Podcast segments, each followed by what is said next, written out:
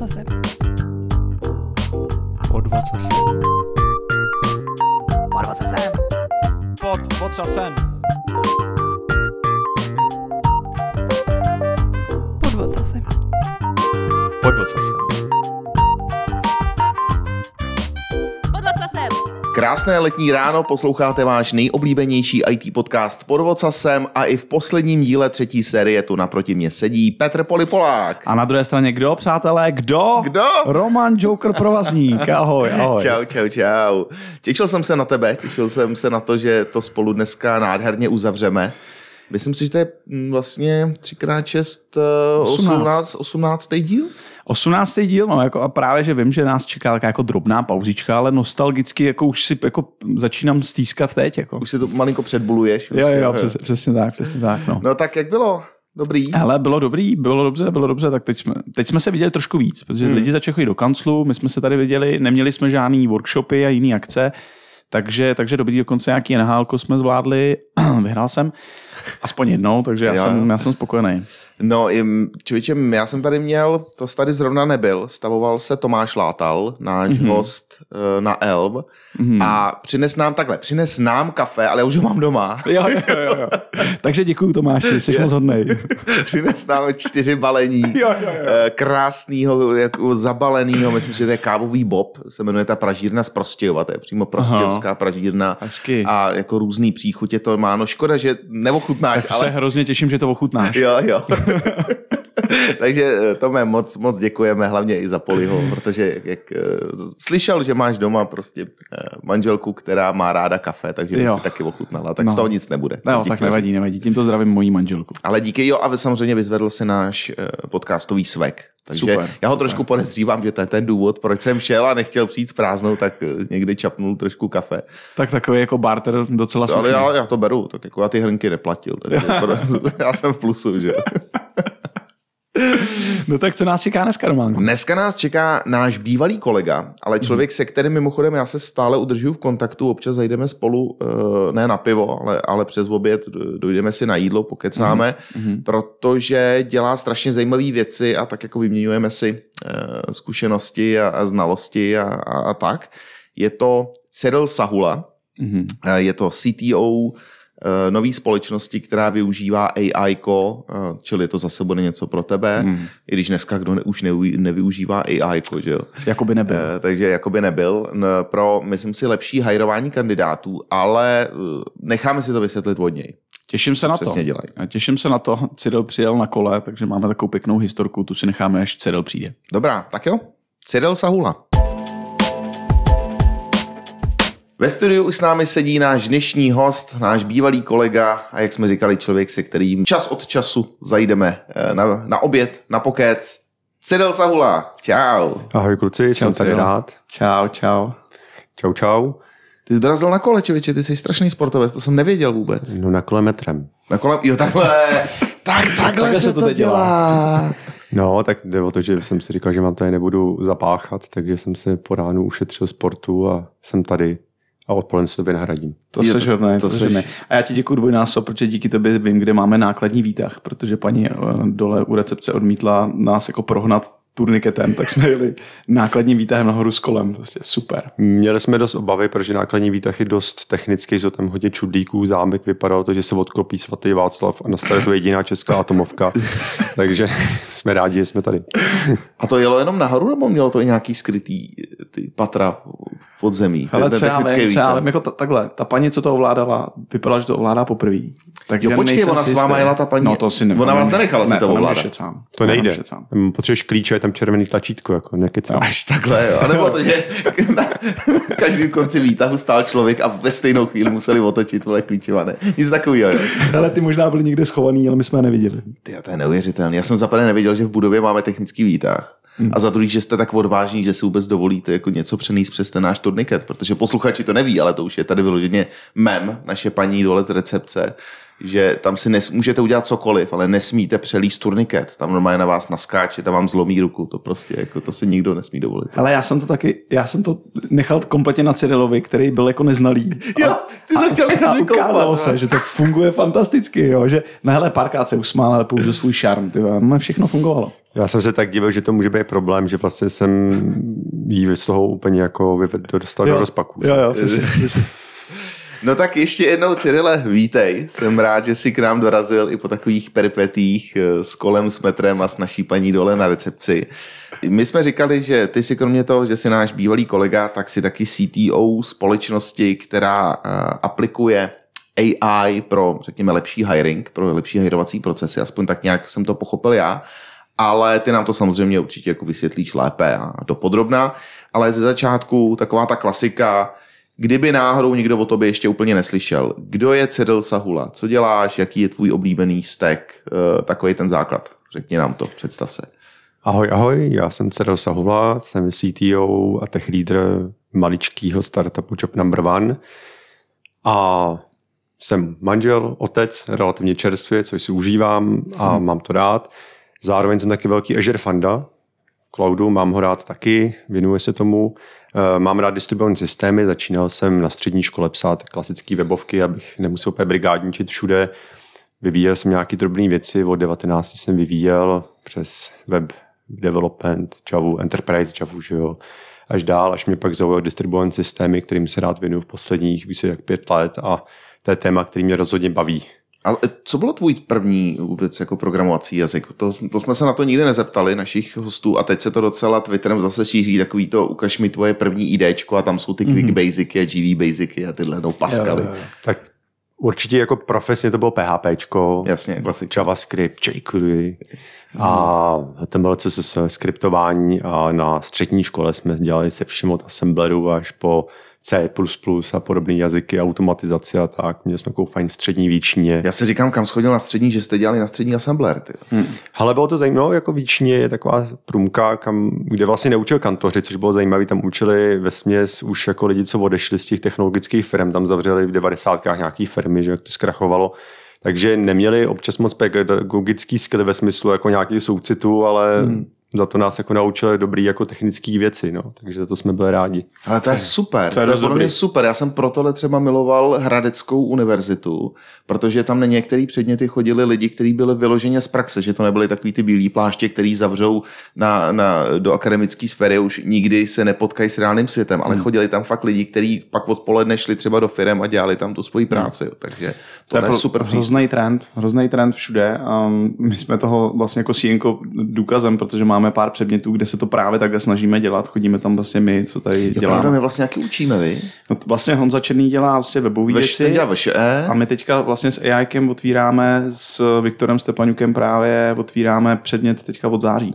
Jo, jo, no, no, no vidíš, no. Člověče. A ještě na tý, na, eh, na Baťovce, ne? Jo, jo, jo, jo, tam zase Jirka Urban to má nějak pod sebou, takže no, jako, podle mě to je trendy a pro ty studenty to nejlepší, co je může potkat, podle mě, jo, protože prostě mají mnohem lepší kontakt s tím, co je čeká, až z té školy vylezou.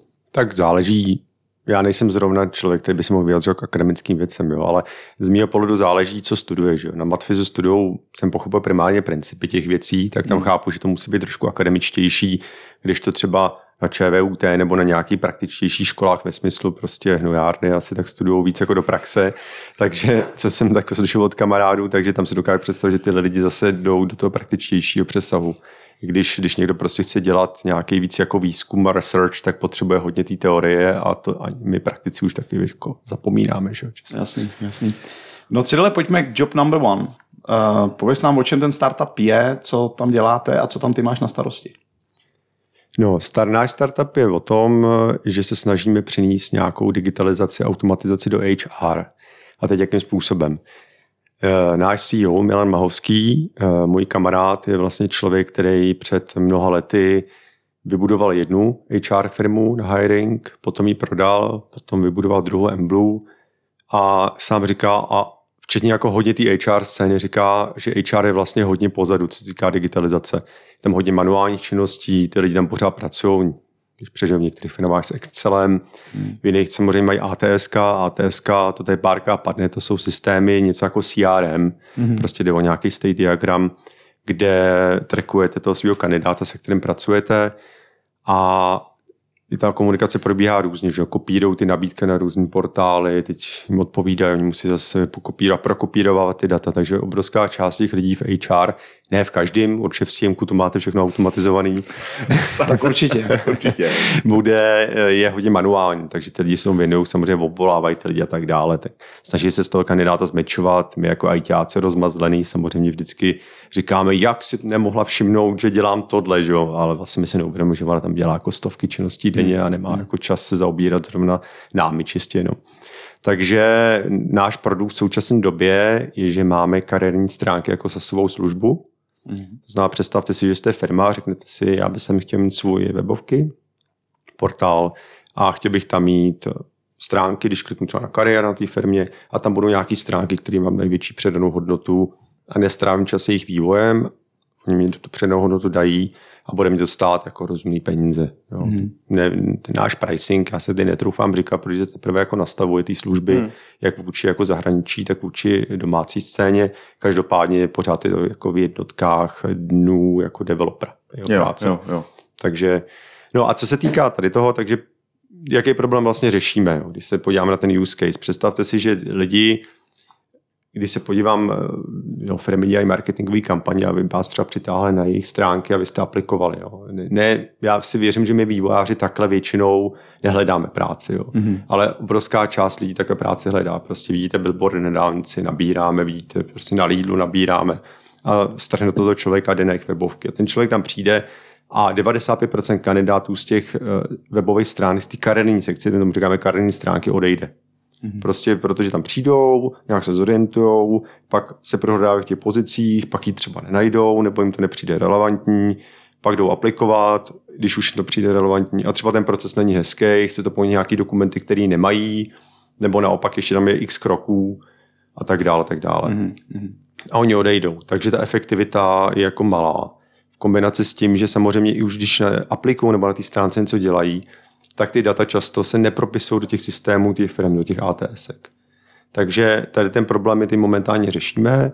My jsme ten proces trošičku otočili, eh, to znamená, když přijdete na naše kariérní stránky, když si koupíte a bude to na vaší doméně, vaší firmy, většinou třeba, když se podíváme Data Centric, což je náš partner, to je česká AI firma, eh, ve které sídlíme a spolupracuje s námi, tak eh, vlastně má normálně svoje webovky na stránce datacentric.com, pak se proklikneme na kariéra, je to na kariéra.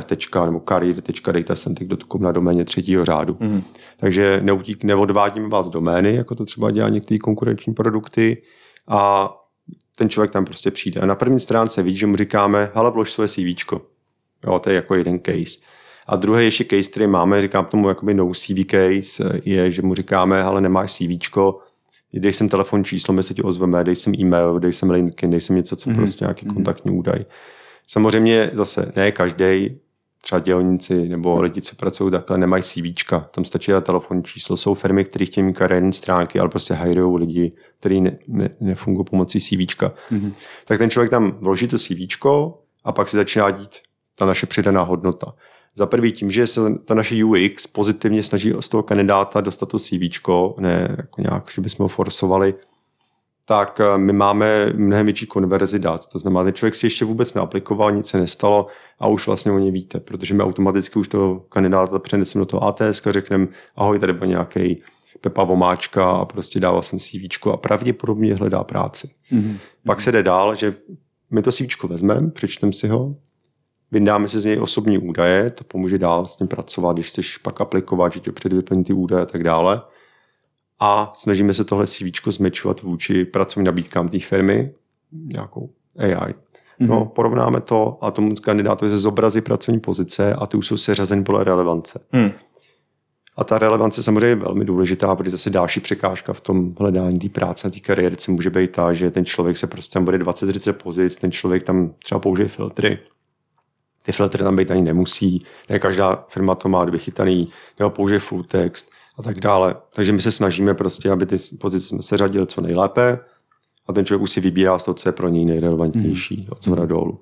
Je zase máme větší šanci, že on si tu pozici najde a pak aplikuje na tu pozici, když se to poštěstí a všechno ta firma vidí ve svém ATS. Mm-hmm. Ten náš produkt je dobrý i v tom, že my vlastně neforsujeme tu firmu jakýmkoliv způsobem, aby měnila nějaký proces nebo text kvůli nám. My prostě řekneme, jo, máte ATS, Plácu Data Recruit, Recruity, si spousta systémů, Success Factors od SAPu a tak dále. Eh, My se na něj přímo integrujeme, poskytujeme nějaké rozhraní a přeneseme to tam. Jo, jo. No a tvoje pozice, eh, je tam CTO, to znamená co teda? To znamená ty, tím, že jsi říkal, že to je vlastně relativně malý startup, tak předpokládám, že ty jsi denodenně v kódu nebo v Azure Cloudu, řešíš ty věci. Asi to není o tom, že přijdeš, rozdáš práci, dáš si kafíčko, řekneš good job a see you tomorrow. No tak dneska jsem zapomněl oblek a kravatu Já si říkám, no, a, a bičík. Ale no ne. Tak jak, jak to každém- probíhá? CTO je bych řekl hlavně nějaký zobrazení struktury firmy, jsem prostě technický vedoucí, architekt, nebo můžeme to nazývat jak chcem. Moje odpovědnost, jaký vnímám já, je hlavně, aby to nikam jako neuteklo. Jo. Hmm. Protože hodně těch projektů, ať startupových, na kterých jsem spolupracoval, trpělo prostě tím, že jsem nahrne banda vývojářů a zbysle začnou vyvíjet a chtějí používat různé technologie a chtějí tam být a chtějí hned dělat distribuovaně ten systém a Bůh ví co dalšího. Takže já se samozřejmě zajišťu k tomu, aby architektura dávala smysl a aby to biznisové směřování toho produktu a to technický se dělo. Jo. A samozřejmě dělám všechnu práci od eh, sekretářky, kdyby jsme ji náhodou, nedej bože, někdy měli, až po coding a návrh systému a product owner proxy a tak dále. Takže úplně všechno, co jde a jsem za to rád. No. Baví, Hmm. mě to. Baví mě hlavně to budování produktu, to je super.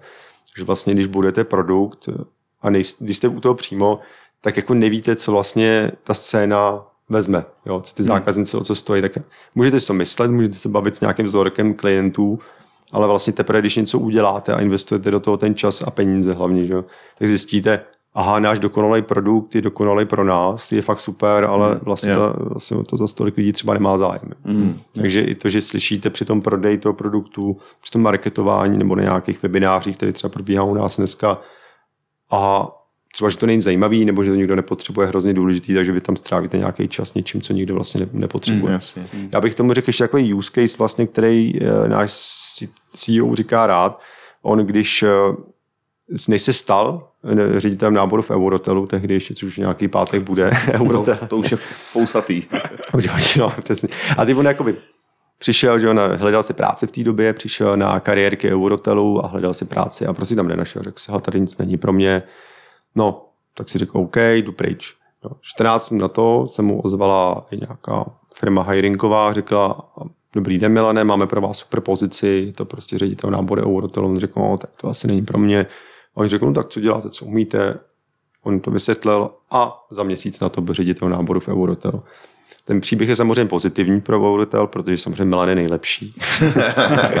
Ale e, trvalo to za první měsíc a půl díl a za druhý za to zaplatil spousty peněz. Že? jo? Jo, jo. Takže kdyby v té době přišel na ty kariérky Milan a ty kariérky by buď z něj vytáhli to jeho CV, tak oni už by viděli třeba ta HR, ale tady nějaký Milan, i když neaplikoval a řekl by, hm, vypadá dobře, to by mohl být náš ředitel náboru a nestalo by to nic. Hmm. A nebo by Milan samozřejmě měl seřazený pozice a řekl si, ty varo, no tak podle kontextu, že jo, Jasně. jsem pravděpodobně výpověď ředitel náboru v Eurotelu. No a to už je samozřejmě trošku složitější technický téma, to už tady Petr tuší Jo, jo, jo, jo, jak, jo. jako vyhodnotit kontext eh, na základě obsahu CV, hmm. což teď děláme, a pracovní pozic. Když se na to podíváme z globálu, jaký je vlastně váš uh, tech stack? Na čem, je, na čem je to celý postavený? Ty už jsi tady mluvil o tom, že, uh, že je to na Azure, nebo že používáte Azure Cloud, že máš rád Azure Cloud, takže předpokládám, že to je asi takový ten základ, na kterým to celý stojí. Je to tak?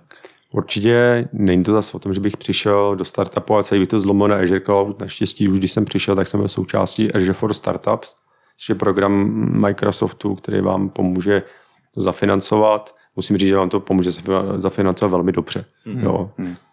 Člověk si pochopitelně musí dát bacha, aby se nenechal moc jako rozhicovat.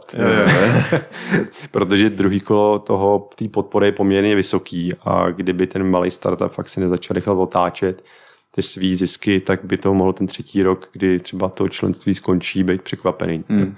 A, A takže je to, je to o kreditech, jo? To, to, je to o penězích. No. o pe, no. O pe- Jo, ale tak jako nejenom, tak pomáhají nám, chodí nám různý webináře, mm-hmm. můžeme si tam nějaký odborníky najmout a tak dále. No. Takže já primárně tím, že ten, s tím Azure relativně umíme, občas jsme využili i nějaký ty odborníky, využili jsme. Třeba jednou byla pěkná přednáška o tom, jak třeba dělat uh, to, že tam má nějaký programy nebo jako sasové služby, které umějí počítat a dělat rovnou accounting. To znamená, že nemusí mít třeba pobočku prostě v Americe, prostě accountuje to Microsoft a vy to accountujete přes něj. Jo, a jsou tam nástroje, které umějí počítat jako per click, jo, a per usage, a, nebo per CPU a tak dále. Takže to jsou jako zajímavé. Netlačí vás tam nenápadně třeba nevím, do kosmosu nebo tak?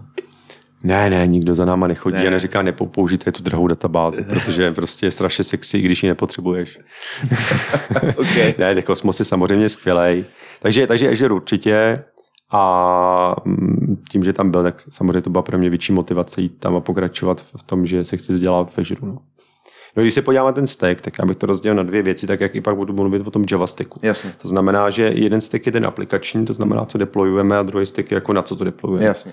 Takže když se podíváme na to, co deployujeme, tak je to pro nás Kotlin jako jazyk, je to Spring, eh, Spring Cloud, což jsou jakoby knihovny třetích stran publikované do Springu, je to Gradle, na kterém to buildíme a potom máme nějaký Azure DevOps, eh, teď migrujeme na GitHub teda a GraphQL používáme teď Netflixí knihovnu Netflix DGS a balíme to do dokru. Takže to je jako ten základ. Takže když se podíváme to, co ty vývojáři vyvíjejí, pak to zabalej do nějakého archivu, tak je to takhle. No a pak teda můžeme dělat ten Azure Stack, ale otázka je, jestli nechceš něco vědět k tomu aplikačnímu stacku.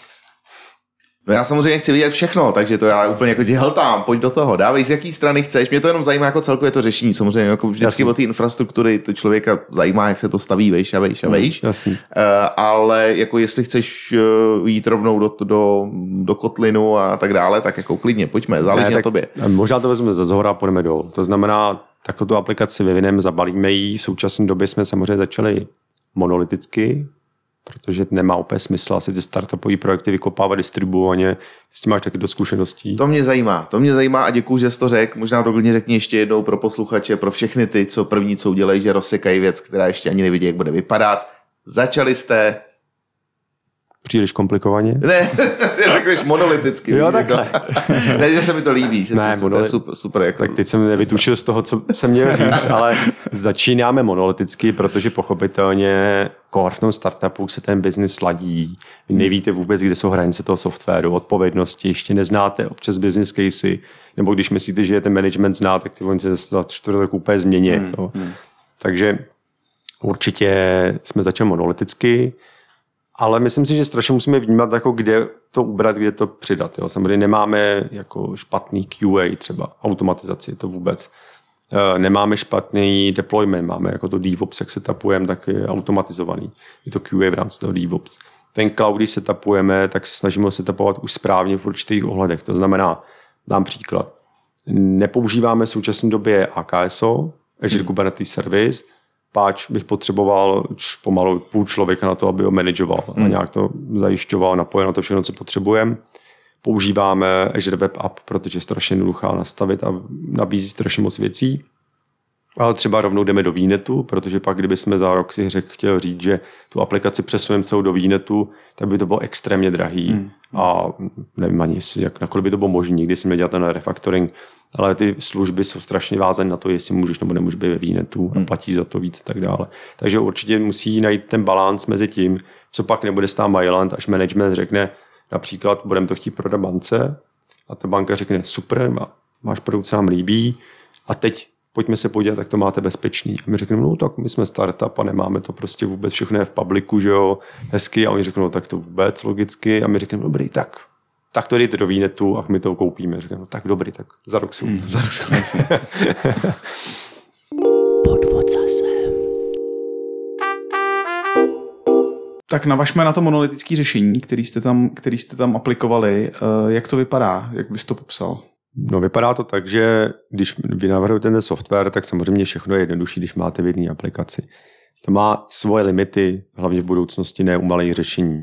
Uh, ono se to hůř škáluje, protože jde hodně CPUčka, paměti, což když jdete do cloudu a chcete škálovat horizontálně a hodně, tak samozřejmě první predispozice je, nechtějte mít hodně CPUčka paměti, protože to je nejdražší věc, kterou v tom cloudu kupujete. Mm-hmm. Uh, rozhodně to neplatí u nějakých data processingu, ale mm. o tom se teď nebavíme, to, co mm. řešíte, protože tam samozřejmě ty procesy běží jednotně, nebo mm. se k tomu nechci úplně dopouštět, tolik tomu nerozumím, ale jsou třeba služby jako Azure Batch, který jsou prostě zaměřený na to, že vám dají hodně železa, abyste mohli řešit složitý výpočetní mm. úkony My vyvíjíme nějaký e-commerce řešení, který v zásadě přesně chceme škálovat do štířky, chceme malý utility a tak dále, biznisový.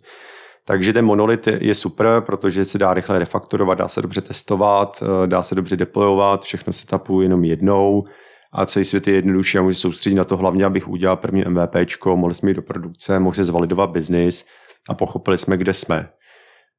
Po chvilce začnete narážet na nějaké limity. Dám příklad, eh, my komunikujeme ATSkům a ty ATS občas nemusí být dostupný například. Takže hmm. ten váš dotaz na to APIčko v GraphQLový, když například zapisujeme to CV, tak eh, nečekáme na to, než se zapíše do toho hmm. systému. Už na té servise tam je nějaká anotace async, která říká, odděl ten proces, hodit do jiného threadu, nebudeme na něj čekat. To znamená, že když to ATS nebude dostupný, tak to prostě nezablokuje a nehodí to uživatel na stránce error a nějak se to potom dořeší. Mm-hmm. Hmm. A přesně v těchto místech třeba to krásně říkáte si, tady byl pěkný ten systém, oddělit. Od, odříznout. Tak, mm-hmm. tak, tak, dát mezi to messaging, že jo, zaručit tam prostě tu delivery těch dát, takže tam by to bylo super. No a potom můžeme jít dál po tom systému. Samozřejmě ten systém, ten vývoj se pomaličku zpomaluje, všechno se zpomaluje v tom vývojovém prostředí, už ty testy běží dlouho, čekáme dlouho na deployment a tak dále. Chceme dělat dobrý QA, my máme jako obrovský code coverage, než bychom to měřili, my jsme prostě psali kód, teď jsme to změřili, myslím, že máme 90%, řekl jsme tak dobrý. Čo, tak to, to hodně. No my hodně jako testujeme integračně. Já se zaměřoval na to, aby jsme ty integrační testy měli rychlý. To znamená, že si jenom ta aplikace načte, načte si celý ten kontext, který se reuzuje a mezi tím si ty data čistě, mezi těma testama. To znamená, že vlastně člověk to jede, je to jak samostatný requesty a jste schopni pustit obrovskou škálu integračních testů, takže jsme schopni za dvě a půl minuty projet prostě stovky integračních testů a fakt víte, že to všechno funguje hmm. v té aplikaci kompletně. Takže a způsobí to krásný coverage právě.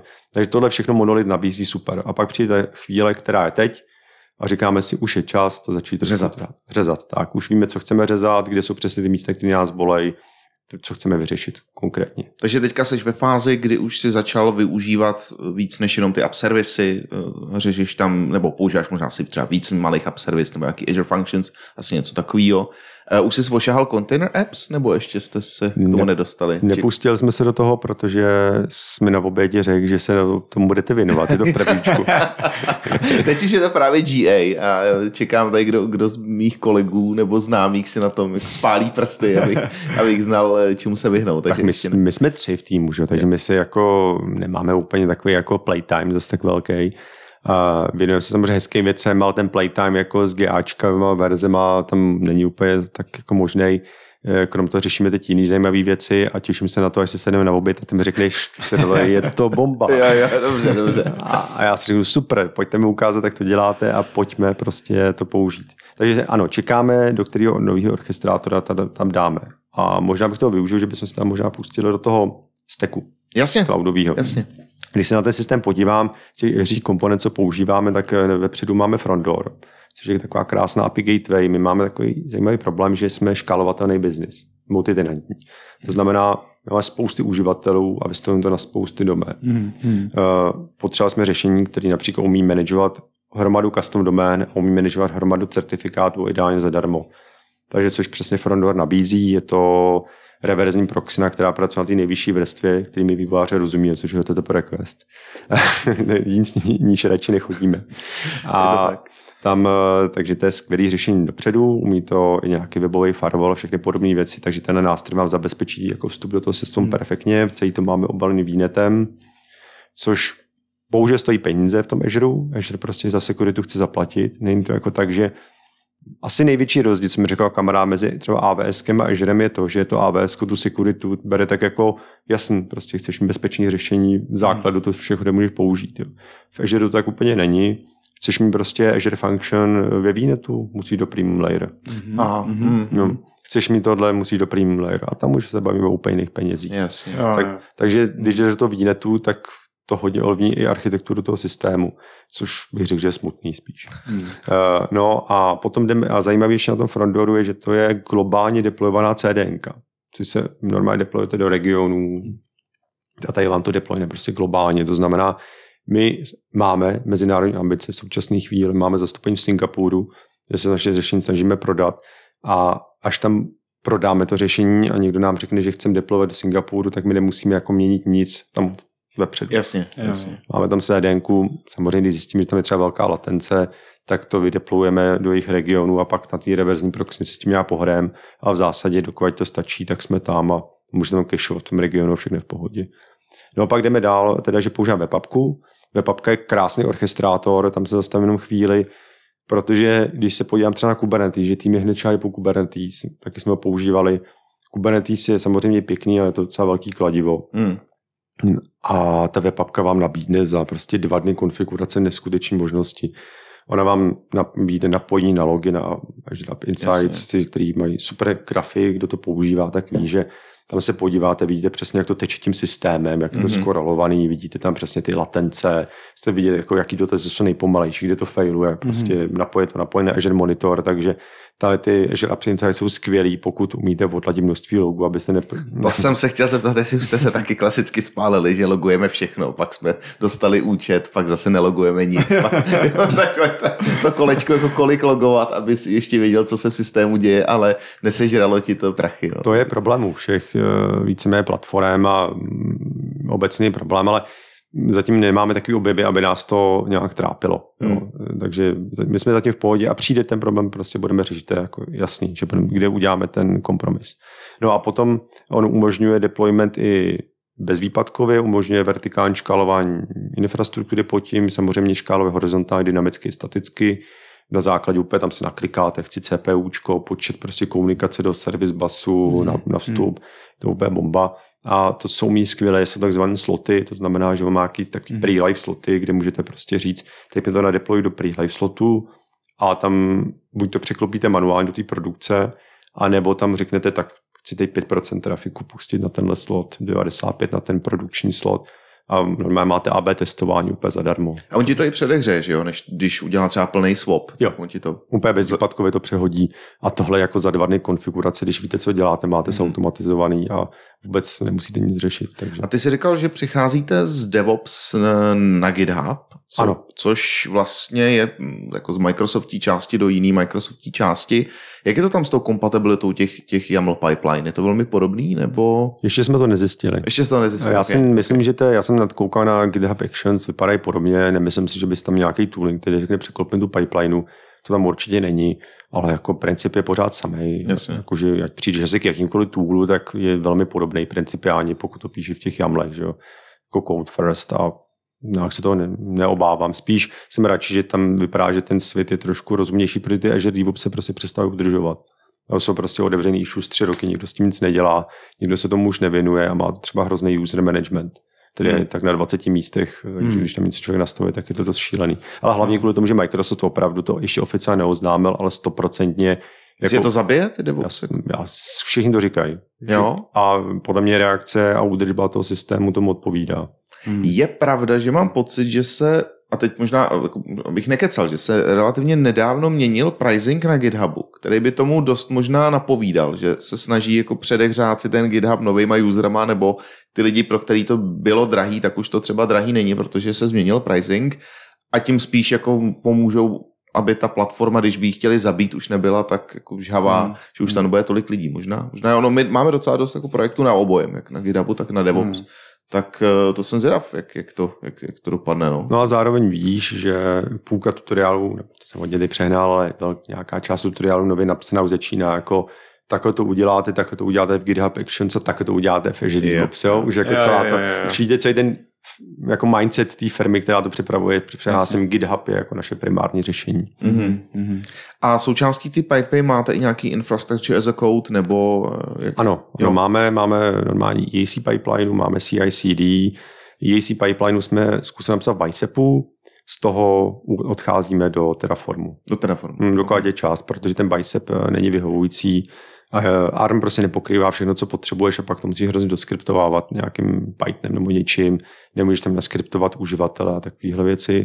A ani ty resursy, který pokrývá ten ARM, což je nějaký ten template, který eh, exportují resursy, tak nestačí na pokrytí toho, co chceš dělat. Takže hmm. uděláš, on ti vyexportuje nebo napíš ten bicep a pak tam doskriptováváš věc, co tam chceš dodělat.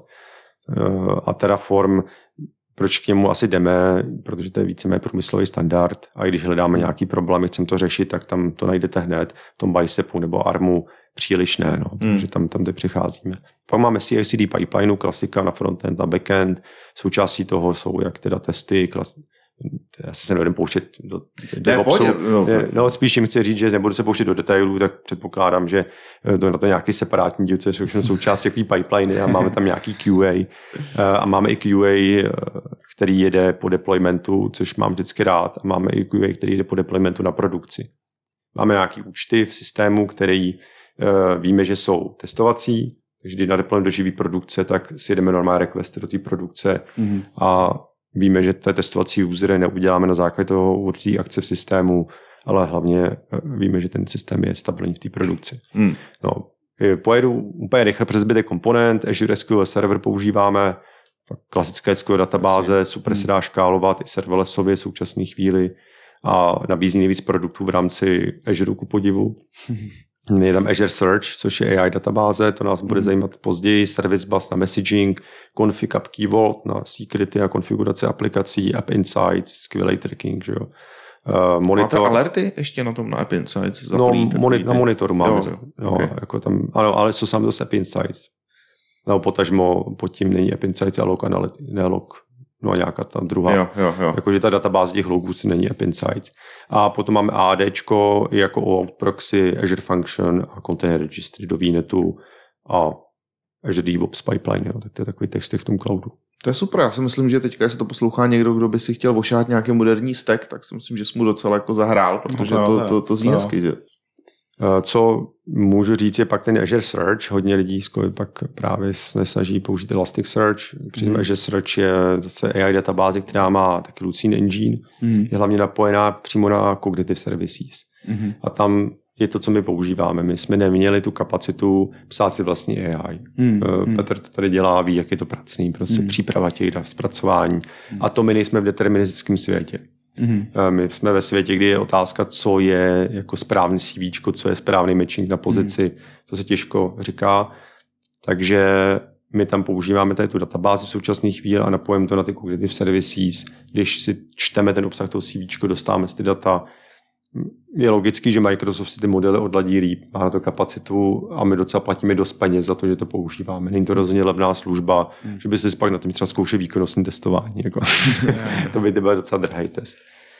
No, takže takový asi náš, náš stack na cloudu. A v současné chvíli trháme na mikroslužby a serverless. Serverless bude tam, kde máme asynchronní akce a mikroslužby budou tam, kde máme runtime. Hmm. To vaše řešení má jenom e, webový rozhraní, nebo máte i apku, kterou si třeba ty koncový zdroj ty firmy třeba můžou nainstalovat, nebo nějaký mobilní apky? Jak vlastně, jak to pokrývá? Máme webovou aplikaci. Teď to webovka. Je odladěna na mobily, na tablety, ale nemáme teď žádnou mobilní aplikaci a to jsme musíme jako kariérky pro firmu na mobilu, to zatím nedává smysl. Připravím teď job portál, tak ten si dokážu představit, že by mohl být třeba jedno mobilní aplikace a budeme mít do budoucna nějaký klientský portály, logicky tam teď ještě nejsme a ten job portál tam, tam to určitě přijde, tak na ten se těšíme, to v rámci týdnu budeme releaseovat. To bude zajímavé, že to bude job portál právě, kde zkusíme taky strategii zase CV first. Mm-hmm. Co se toho AI týče, uh, my jsme se bavili už před natáčením, že hodně to řešíte pomocí těch právě sasovských služeb, uh, tak jak jsi to teďka před chvílkou říkal. A co tam dneska už v tom řešení je pomocí AI, když pojeme o těch use casech, dejme tomu, a co tam plánujete dál? My teď řešíme hlavně porovnávání textů, jo, to CVčka a ty hmm. pracovní nabídky. Uh, řešíme i extraporaci osobních údajů, Mm-hmm. Což i když použijeme Azure Cognitive Services, je čemu tě údajů. Když, když použiješ Azure Cognitive Services, tak ti říkají, my vám vydáme osobní údaje a stejně vám vydají prostě mapu men, mm. nějakých možných kombinací. Mm. Takže tam je v tom případě postprocessing těch dat a snažíme se tam najít opravdu, co to jméno je. V případě telefonních čísel, e-mailů je to to samé. Tak e-mail si kontroluje jednoduše, relativně telefonní hmm. čísla jsou horší, ale jsou na to zase další jako modely, který od Apache v Javě prostě si najdete hmm. na, už nějak naučený. Já si myslím, že ty malé firmy, pokud neděje fakt něco speciálního, že těch hotových modelů jo, i v tom JavaSticku je obrovské množství, anebo si přesně koupit na tom cloudu. Takže dokovat, eh, až my teď jsme zase v součástí procesu investmentu, takřka hmm. na konci, hmm. že se těšíme. A ten investment bude použitý primárně, když odběhnu od IT na marketing, Mhm. logicky prostě máš produkt, potřebuješ začít prodávat, potřebuješ hmm. sejlovat a za druhý hlavně tak chcem použít na rozvoj AI, protože to, to je prostě drahý. Tam využijeme naše kamarády z Data Centiku, který mají hodně zkušeností, je to že velký AI studio v Čechách a uvidíme, kam to půjde dál, protože teď v současné době, když se vrátíme k tomu matchingu, tak máme, porovnáme dva texty. To je tam ten Azure Search a ten má v sobě funkce, jak různý na distanční funkce, na stringy a kombinace a po, po, zahrnuje to i AI. Upřímně řečeno jsem se nekoukal do toho úplně, jak ten engine funguje. Hmm. Zajímavé je vidět, že na performance že se ten engine učí. Jo, mm, protože jsem viděl, když jsme dělali konstantní testování, že ty výsledky po čase byly prostě lepší jo. a lepší a jo. přesnější. Takže tam si myslím, že to je super a umí třeba sematický vyhledávání. Teď mm, mm. Tak teď se tam musíme podívat, co to umí, že umí vyhledávat nějak s kontextem a tam je zase preprocessing těch dat, protože ty data my nějak lematizujeme, což je úprava na stejnotvary mm. a připravíme tak, že jim dáme větší prioritizaci určitým výrazům nebo na základě místa a to celé připravíme pro tu databázi, který to pak hodíme a ona už pak dělá ten AI matching. Mm-hmm. Ta pak je k dispozici teda tomu, tomu rekruterovi nebo manažerovi, tomu hiring manažerovi, který který si na základě toho taky něco se, jako seřazuje ty lidi třeba, nebo to je spíš mířený směrem k, tom, k těm lidem, tak jak si, se, jak si říkal na začátku, že se mi to udělá dle nějaký relevance eh, podle těch pozic, které jsou pro mě nejzajímavější. Teď v současné chvíli na portálu, který přijdeš na ty kariérky, tak to vidíš hlavně pro toho kandidáta, který hmm. se mhm. snaží najít práce a seřadí se mu to podle toho. A teď pracujeme na funkcionalitě job alertu, což hmm. může znít jako běžná věc, ale vlastně ne, protože to skoro žádné kariérky nemají. A tam ten job alert přesně dělá to, že ty kandidáti si zaregistrují, že by se třeba vidí reklamu, nebo někdo bude chtít pracovat v Stěnku dlouhodobě, je to skvělá firma, že jo. Hmm. Prostě řeknu, super, chci dělat v Stěnku a teď tam není otevřená pozice, budu čekat, budu tam každý týden chodit. Jasný. A nebo tam udělám alert. A čekám, až ten alert teda vyběhne a my na základě zase AI se snažíme to zmečovat. Hmm. Což samozřejmě jde o prioritizaci, na který se ptal, hmm. ale je to super i kvůli tomu, že to šetří práci těm HR lidem, kteří vystaví novou pozici a nemusí obvolávat hned 100 lidí, protože když firma je dostatečně úspěšná, má dobrý marketing, tak z dlouhodobý hlediska budeme prostě desítky lidí zaregistrovaných na alertu hmm. a okamžitě ty lidi se dozvědí.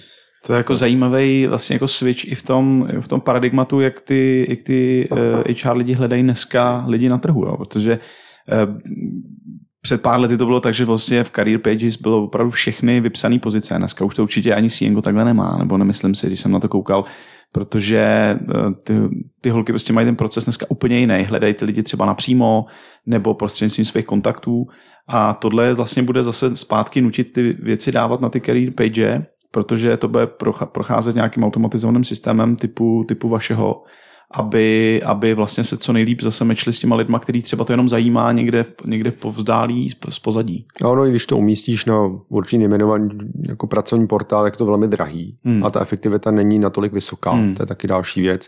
A vede to k tomu, že oni, oni a oni lidi z HR, kteří si tam zadávají ty data, tak často pak tam naklikají vlastně i všechno možný, že, že ten člověk prostě všechny možné kategorie teď vyhledá pomocí full textu a pomocí hmm. filtrů. Jo, jo. Uh, a pak ta přesnost zase to vyhledávání těch uživatelů je malá, takže hmm.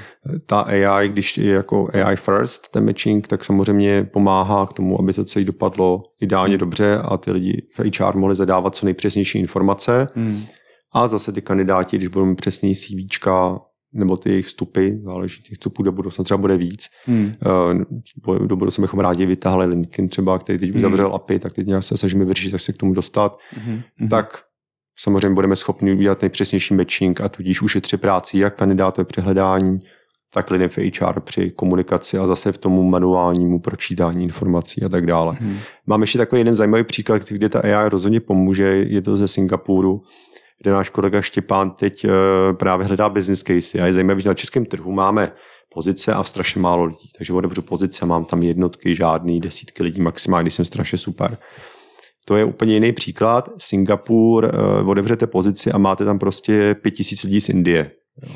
Jo, jo, jo. A zajímavý je, že ten, že ten HR člověk musí hledat pravděpodobně desítky minimálně, i více hodin, aby dokázal prostě projít, kde je relevantní. A tam samozřejmě, jak už cítíš, přichází jo. nějaká prioritizace, eh, matching a na základě toho řazení jako je skvělá věc, která ušetří jako ne hodiny, ale jako stovky hodin práce tím lidem. Jasně, je to lepší než takový ten hloupý vtip, prostě, že prostě těch 50% těch CVček také hodíš do koše, protože přece nechceš pracovat s lidma, co mají v životě smůlu, že jo?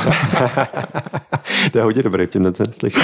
jo, jo, jo. A to je, to je super vtip, to budeme použít asi při obchodování. No vidíš, tak vidíš, jo. Po, pošlete provizi potom. Tak určitě.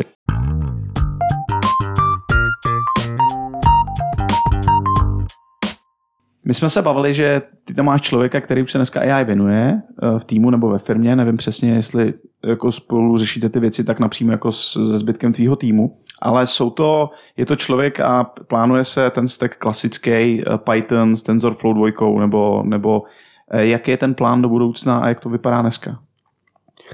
Filip, můj Mhm. kolega, mm.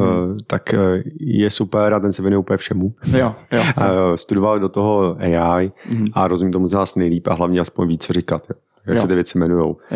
To já nevím, nejsem AI vývojář. Mhm. A tam zajímavé ty AI, my to prostě na tu první dobrou jsme, tam, tam proběhla první fáze, kdy to kluci vyvíjeli. No. Mhm. Ale byla hrozně drahá a zajímavý bylo, že to prostě připravil třeba jenom na češtinu, ten kolega, mm-hmm. už historicky. My, jsme to, my to děláme jinak, my třeba co i to pomocí těch služeb zaplacených to celý překládáme do angličtiny z jakýkokoliv jazyka a pak ty cognitive services jedou už, uh, jsou zase mezinárodní, jsou odladěny na různé jazyky a jedou uh, normálně vůči angličtině, eh, aby jsem byl připraven mezinárodně. Co se týká toho, tak vyvíjet tu AI na první dobrou, je podle mě záleží na caseu, ale pro nás to bylo prostě zbytečný, protože my děláme porovnávání obsahu a nějaký hledání prostě relevancí a to už je jako mnohokrát vyřešený. Hmm. Akorát za to platíme docela dost peněz. Mhm. Když se snaží člověk ty modely napsat sám, tak to jsou strašné investice času a nikdo neví, jestli se to v tom startupu vrátí. Jasně. Core, když se podíváme na náš business case, tak to, že jsme úspěšní na 90%, třeba je samo o sobě dost dobrý pro ty business casey, jak je zlepšujeme a dostat se na další 5% by bylo strašně drahý Hmm. a další 2% ještě super dražší, ale vlastně nikdo by to zase tak neocenil, jo? Hmm. protože nakonec, když se podíváme, tak my neříkáme, že to první eh, že ta první pozice, kterou máte na těch webovkách, je ta opravdu nejlepší z těch 20. My říkáme, je to fakt jako velmi relevantní, ale třeba pr- velmi relevantní bude první 4, 3, 2. Jasný, jasný. Jo, víš, jak to prostě funguje, že je to hrozně těžký a poradit si s věcí. Teď máme, dejme tomu jednu vertikálu, což je porovnávání obsahu. Hmm. Do budoucna bychom chtěli pracovat právě, až budeme eh, další peníze a čas na to na vertikále seniority a lo- loyalty. Mhm. A to už jako jsou hříšky. No. Hmm. A hlavně v tom našem světě velký ohříšek je to, že to není deterministický. To znamená, co je opravdu lojální zaměstnanec. Jo. Hmm. Poznej to. Co je člověk, který je senior. No, jasně. Jo, jsou to roky, je to prostě, jak dlouho pracuje, kolik mu je let. To, ne, jo, Hmm. to je jako jasná odpověď rovnou. A potom i jak, když děláš jakoukoliv AI, aspoň tak ty základní věci, pokud se to dělá jinak, tak to jako nejsem expert, Hmm. tak děláš tu přípravu dat. Nějaký labeling, abys to učič uměl Jo, jo, jo. testovat a tak Jo, dále. jo. Eh, To děláme v současné době i teď my, že jo, jak se manuálně spouštíme ty testy, aby jsme zjistili, jestli má ta služba horší matching, lepší matching, když do toho nějak sáhneme. A řekni, co je úspěšný chování toho kandidáta, nebo co je úspěšný, jako jestli ten kandidát prostě si choval správně. My ten, vůbec ta pravda, jestli nastoupil a jestli i když nastoupil, tak jestli to fakt, se fakt sedlo, jestli neodešel. Tam je takových vstupů, Hmm. že to bude hrozný práce vzít všechny ty data a někdo velmi chytrý bude muset vzít, zpracovat a připravit vůbec podklady pro učení ty budoucí třeba neuronky, Hmm. nebo to tam bude jako dávat na sílu ty Hmm. váhy a budeme tam používat nějakou regresi, Hmm. Hmm. aby jsme získali cíl opravdu. Ale důležité je, že do budoucna potřebujeme udělat určitě víc vertikál těch vstupů, do aby jsme měli do těch vah. Jo. No, jasně, jasně.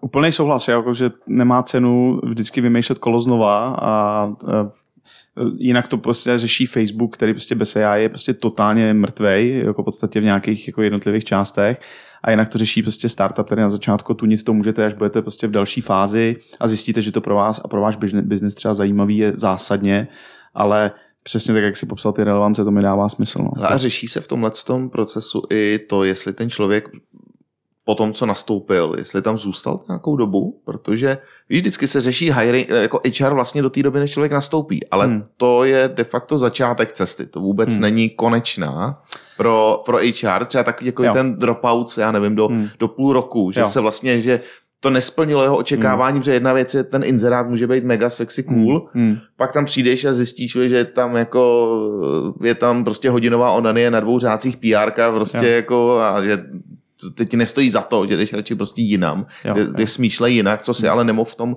procesu hiringu vědět. Hmm. Takže vlastně ve finále ten jako proces sfailoval, jako později, Jasně. ale sfailoval, protože jsem nenašel práci, kde jsem happy. Řeší se tohle vůbec jako v tom Ale jako tak, procesu? já nebo- třeba, teď jako spíš jako z toho trhu, jak to vnímám, tak se to řeší čím dál víc. A ne, je na to málo dat pořád. Jako, že prostě zjistíš, že těch dat, má, jako máš data o tom, že ty lidi odešli. Ale aby si tomu nějak předešel, tak potřebuješ jako, jako mnohem košatější data. Hmm. A my jsme tady zkoušeli takový pokus v právě v Sienku, jak tyhle ty data sbírat, jestli je máme, nemáme. A jako dalo by se to, ale prostě zase jsou proti tomu nějaký náklady a teďka jako, jako vypočítat, jestli se to té firmě vyplatí. Mně přijde, že se to začne vyplácet čím dál víc, pokud ten trh půjde tím trendem, kterým jde.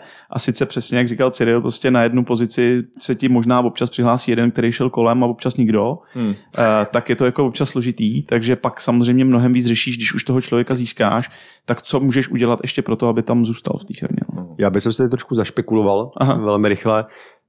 Eh, Ta odpověď, my to samozřejmě teď neděláme, je to drahý, ale odpověď na to, kde ty data najdu, je ATS. Hmm. Jo, je to systém, který ne každá firma používá. Eh, Každý to ATS má určitě ty data o tom, jak ten kandidát dopad dlouhodobě. A nebo když je nemá, tak si tam rádi dají. Hmm. A myslím, že většinou tam mají. Nejsem expert na ATS, co zatím jsem viděl, jak jsem viděl, že informací je tam spousta. Hmm. Hmm. Takže když tam ty AT data budou, tak my je dokážeme vzít. Když je dokážeme vzít, dokážeme použít Hmm. do učení nebo do výsledků. Takže dlouhodobě ty data někde jsou a dají se Hmm. použít, akorát to nikdo nepoužívá, Hmm. protože to právě ten stack je takový, že ty lidi občas ani ty ATS nepoužívají, jdou na Excelech nebo na různých řešení. Jasný. Když to nedává smysl, protože ty řešení těch ATS, já to neprodávám, jo, ale ty jsou to fakt levné systémy Hmm. a ušetří hrozně moc práce. Jo, my to tady máme taky a teď jako řešíme, jestli u něj zůstat nebo, nebo jak s ním jít dál. Ale mně by se právě líbilo, kdybych na základě všech těch dat, který mám, jsem byl schopný predikovat.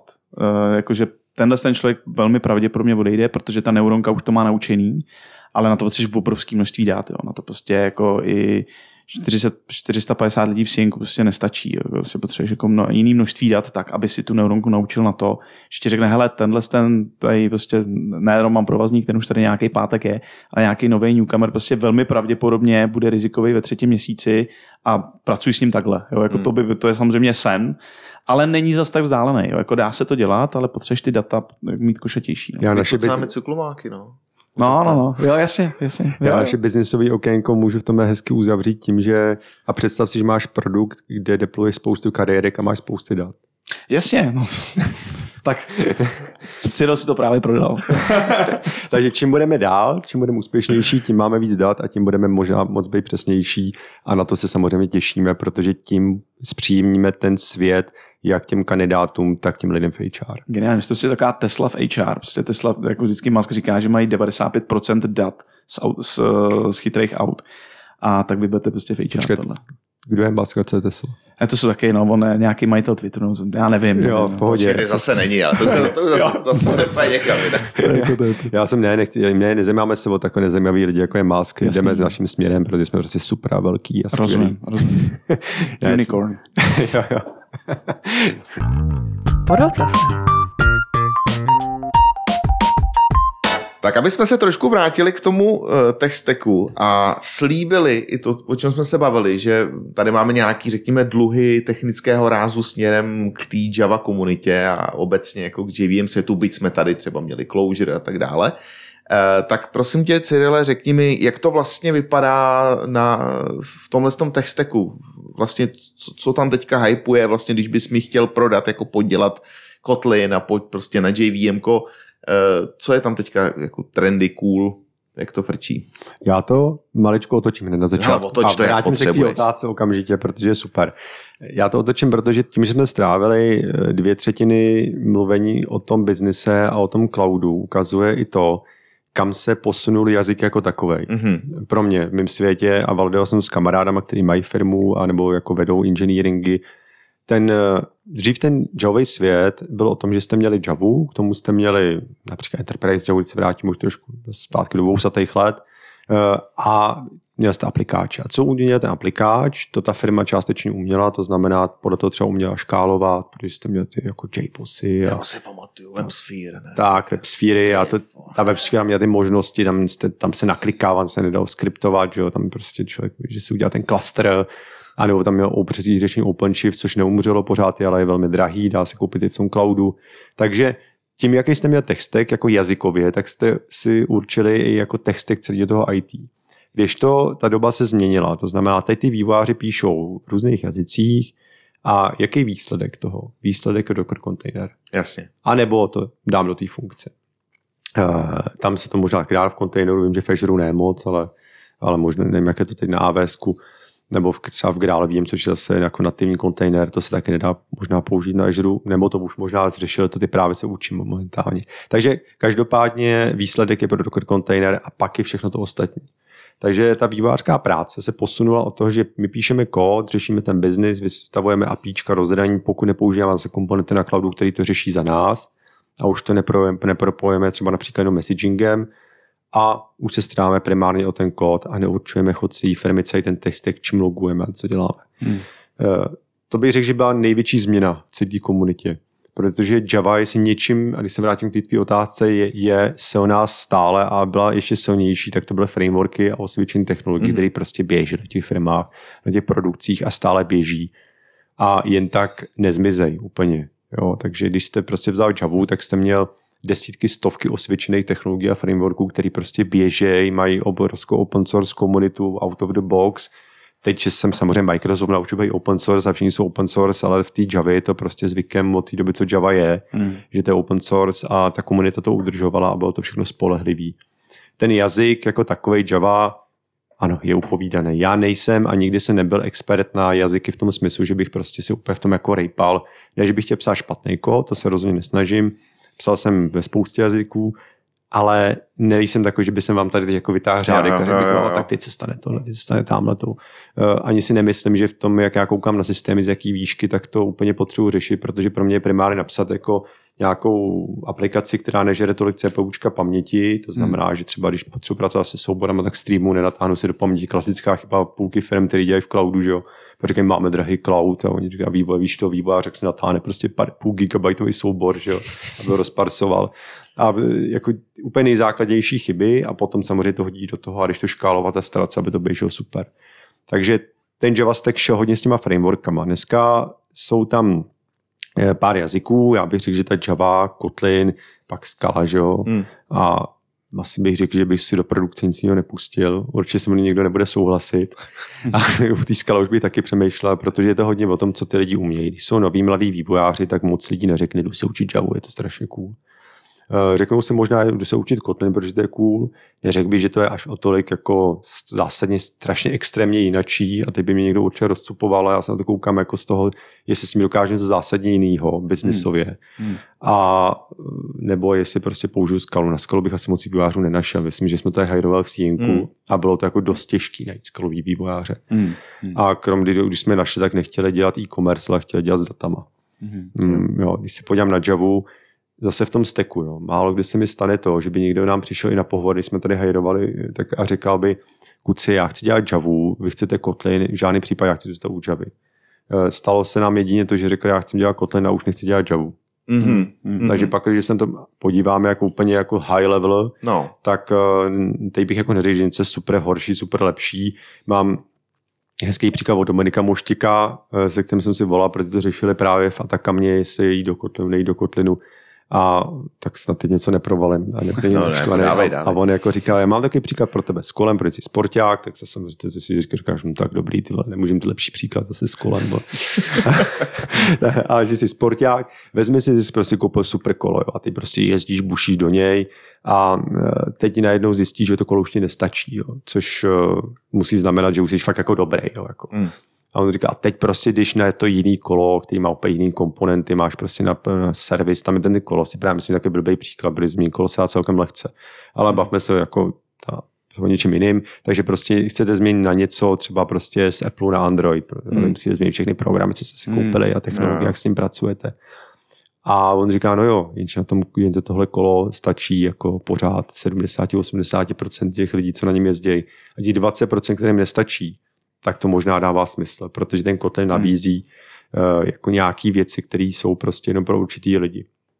Takže pak, že se vracíme, jako co ten JavaStack v současné době, uh, já si myslím, že Java je super, hlavně tam Spring. Teď v současné, když se podívám na tu historii zase, tak tam jdeme od J2EE, což byla nějaká první myšlenka obřích aplikačních serverů, kde jsou předspinované bíny, které umějí všechno, protože v té době bylo ještě drahý si vytvořit pořád instanci, takže se šetřila ta paměť a šetřilo se tam, tam ten půl těch bín a mm-hmm. hrozně se to řešilo. To, to se uteklo zase k lightweight věcem, že jo, Spring, kdy si člověk řekne, co chce, aby ta bína uměla, je tam to dependency engineer, prostě klasický aplikáč, a ten se deployoval na nějaký aplikační server. Eh, potom někdo řekl, no jo, ale to je pořád velký, my to chceme prostě předávat si jinak a hlavně to delivery je hrozný, pojďme ten aplikáč zabalit do toho jarka výsledného. Takže jsme dodávali jarko, říkal jsem fed jar, a ten fetcher obsah ten aplikáč sobě už byl zase malinka, tady záleží, co tam člověk dal. Hmm. Takže už zase jenom nech, neběhal prostě s fleškou k aplikáči, ale běhal už jenom s fleškou, na který byl ten aplikáč. Hmm. A pak s někdo říkal... aplikáči, to je ale hodně to fousatý. no, možná bychom se divili, že se vidí ještě dneska. Všichni dělají DevOps, ale ne. a teď jako potom máš to, že eh, ty lidi si řeknou, tak zabalíme do dokumentu, aby tam byl ten operační systém, že jo, a úplně hmm. jsme to jako neřešili. A v tu danou chvilku Spring, ten má samozřejmě Spring Boot, je tady ještě Micronaut, tady ještě ten Quarkus třeba framework, ale pořád vnímám, že když používáte Spring jako framework, tak je to hrozně důležitý z toho, že tam máte obrovskou komunitu, obrovské množství hotových knihoven. A to třeba, když jsem porovnal ten stack s NPMkem, tak jako není. Jo? Nemáte takhle dobře oskoušený knihovny, které by se prostě vzali a neřešili jenom problémy, hmm. protože i v tom JavaScriptovém světě je to rychlý, ale oni používají spousty knihoven, které vlastně se vyvíjí jako nezávisle. Jo, jo, jo. Takže oni to vezmou a použijí nějakou konfiguraci knihoven a teď se to snaží nějak do sebe napasovat a řeknou, ty to funguje, ten náš testek. Než to v tom Springu máte už prostě tu obrovskou sadu knihoven hotovou a teď si ji vezmete a víceméně to funguje hmm. a naučíte se s tím pracovat takže máte víc prostoru zaměřit ten biznis, krom toho je to připravený out of the box, aby i když jste prostě úplný vidlák, což já neříkám právě, že jsem žádný jako eh, strašný inženýr, takže já jsem rád, že můžu vzít tu aplikaci a když prostě píšu úplně obyčejně kód, tak ta aplikace je výkonná. To znamená, má tam ten multitrading, nemusím to psát reaktivně, uh, ono se to o to postará pak, že pod tím aspoň trošku rozumím CPUčko a paměť, tak vlastně mám aplikaci, která mi dokáže zvládnout obrovský objem. Když tam mám transakci já mám zatím normální databázy, které jsou prostě pořád super rychlé, tak tam mám tu aplikaci bezpečnou a proto, ať to dáte pomalu jakýkoliv vývojářovi a trošku máte code review, tak se vám jen tak něco nepokazí. Takže ta jednoduchost v tom steku je pořád a to si myslím, že je hrozně důležitý. A když přijde jakýkoliv vývojář, který dělá JavaStack a podívá se na to, tak to myslím všichni rozumějí. Mm-hmm. No, tam není jako problém. A to si myslím, myslím, myslím, že to je silný. Jo, jo, takže už je takový v podstatě standard uh, v, tom, v tom vašem světě. Velký. A když uh, třeba při, jste jako kontributor na GitHubu do nějakého open source frameworku JavaScriptu, tak eh, to nechodíte a neříkáte prostě, jako super, prostě mám půl request a když se vám to pojde do Springu, tak jako to už něco pozitivního. Tak ten co znamená? Jo, jo prostě tam to jako vás projde komunita, fakt to hmm. vidíte, dostanete hmm. dobrý code review, nemůže tam prostě každý vidlák poslat něco a když se podíváme, co běží na těch produkcích, podle mě těch jiných systémů, tak bychom se občas divili. Takže já jako, co se týká konkurence, tak .NET vnímám jako skvělou konkurenci steku Javy, mm-hmm. no, spíš já bych řekl jako JVMky. Jasně, jo. JVMky. Jasně. JVMky, protože to není o tom jazyku teď a tam pak toho moc už nevidím, no, z hlediska těch jako enterprise systémů. Mm. A když se vrátíme k tomu Java versus ty novější jazyky, Kotlin, Scala, eh, pořád tady jako vidím trošku ten odklon od té staré Javy. Jo, jako pořád ty jsi vlastně říkal, že třeba přijde někdo řekne, uh, klidně budu dělat Kotlin, ale už nechci dělat Javu. Přijde hmm. někdo řekne, já dělám Skalu, nechci dělat uh, Javu, ale možná dělal jsem Skalu, možná budu dělat Kotlin. Třeba hmm. tam jsem schopný jako, jako skočit, nebo já nevím, jestli třeba ještě jde Groovy, nevím, jo. Uh, čím to je, že vlastně jako ta Java se jako pomalu vlastně opouští a teďka my víme, že ty trendy těch vývojářů dost možná určují, kam to půjde, protože prostě když není hiring pool, tak není kdo by psal ten software a hmm. prostě to není. Jo, vys jako jestli React je nejlepší způsob, jak psát web, to je zase na jinou diskuzi, ale hmm. prostě tím, že tím směrem ta komunita jde, tak s tím nic neuděláš a musíš to akceptovat a ty lidi hajruješ. Eh, Proč je to u té Javy teda? Jakoby proč, proč si myslíš ty, jako člověk, který ji zná, který ji zná dlouho, je to tím, že to je moc ukecaný, nebo je to teda celkově jakoby za zenitem ten jazyk, nebo OOP jako paradigma už se vyčerpalo, jako čím to je? Ty jsi hodně zajímavých věcí. ta, ta poslední, to byl Dominik Moštěk, který se rád jmenuje OOP, by vyskočil ze židle, protože by řekl jako Java OOP v kombinaci se Springem, to nemá nic OOP společného. Takže já bych neřekl, že paradigma OOP se vytrácí, protože to paradigma OOP tady skoro nikdo čistě neděláme, ani poločistě. Jo. Jako to ani funkcionálně, že když píšeš ty systémy s těma frameworkama, nejsou čistě funkcionální. Ty frameworky na ty paradigmaty nejsou připravený. Ale do toho se pouštět nebudeme, jenom je to jako, zajímavý. Eh, Když se podívám na tu Javu jako takovou, ale Java se strašně dlouho zamrzla, jo. Pořád musíme být zpětně kompatibilní, eh, vůči Javě prostě 5, 6, tak byla Java 7, jo, to už bylo docela dobrý, že tam přibyly nějaký věci jako generika a tak, a už se dali psát nějaký kód, ale vůbec tam nebylo nic funkcionálního. A potom začal ten jiný svět, C Sharp, myslím, že přiběh. A to donutilo prostě ty lidi z Javy, asi, aby konečně na těch schůzkách si řekli, no tak já tam jako neseděl, jo, ale fakt si mi nedělal hrozně nic a ty si přesně dokážeš představit, jak tam sedí ty lidi a říkají, to stačí, já s tím píšu, ty vado už jako 300 let a je to super. a, a, prostě jako nevím, jak tam padá ty biznesové rozhodnutí, protože bylo jasný, že to prostě neobstojí v budoucnu. Aha. A pak někdo říká, no ale to funkcionální, nějaký ten stream by tam mohl být, ne, jo, a potom postupně se to začalo uvolňovat. Uh, pak teda se snažil spoplatnit to je VM, co se pro mě úplně nepovedlo. Když přiložil JDK jako úplně a Jo. teď se to jako nějak snaží, to- protože to není dobrý model. A šli prostě tímhle směrem. No. A tak začalo se to trošku vyvíjet. Ale já bych řekl, že ta filozofie je taková, že lidi chtějí s vítězama. A prostě ten Kotlin prostě přišel a řekl, my chceme řešit nějak něco, co není úplně OK. Prostě ta Java je pomalá, jdeme udělat prostě jazyk nad JVM, který prostě budou chtít lidi používat, nebude tak úplně jako, já neznám tu skalu moc, jo, nevím, ale vím, že hodně lidí zmiňuje s funkcionálním programováním a prostě není to používaný až tolik jako v těch enterprise softwarech, nesetkáváme se s tím tolik na té scéně, Nemá, neznám desítky vývojářů ve skale, jo. i když jsme to hajrovali, jsme potkali prostě dva jako z 30. Jo. Takže to tady moc nebylo, takže ani není říct, že by to byla skala, a ne, takže si řekl, jdeme napsat vlastně takový konkurenční C Sharp. Jo. No, ono taky jako je skala a skala, jo, co jsem se bavil s klukama, co ve skale dělají, tak jsou dva jako proudy vývojářský. Jeden je to v podstatě Haskell na JVMC a druhý proud je, že to je Java bez středníků. Jo, jakože až, že ta skala umožňuje tu syntaxi tak roz, Jo. rozkročit, nebo ten způsob, jakým to píšeš, tak rozkročit, že opravdu oba dva ty směry, je to furt validní, Jo. skala kóta nepoznáš vůbec, jako že, že, že to to... Jo, říkali, že se na tom projektu mydlili tady, co se No, no, dělalo, no, no, že- že... strašně jako názorově. No, takže vlastně se začal psát, eh, takže ten Kotlin řekl, jdeme udělat nějaký jazyk, který by mohl být jako hezčí. A čím zase, jo? když se podíváme na to úplně ze zhora, tak všichni zmiňují lidi na, na love safety, což si myslím, že je fakt jako dobrý. Když se na to podívám, potom je třeba name argumenty, to umí, což Java neuměla, a imutabilita, rozhodně posun, pak eh, hlavně menší konstrukty.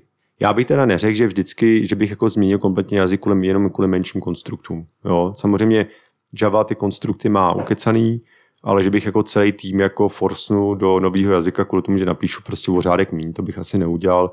I když ten Kotlin teď už jako časem fakt jako i začíná být hezčí a hezčí a hezčí a hlavně vidíte na množství releaseů, že se na tom strašně maká. Hmm. Uh, takže když se podívám do Javy a jak ta se prostě za poslední deset let posunula versus Kotlin, no tak to je Hmm. absolutně nesrovnatelný. A to oni prostě slyší tu komunitu, říkají, máme problém a jdou ho řešit. Jo.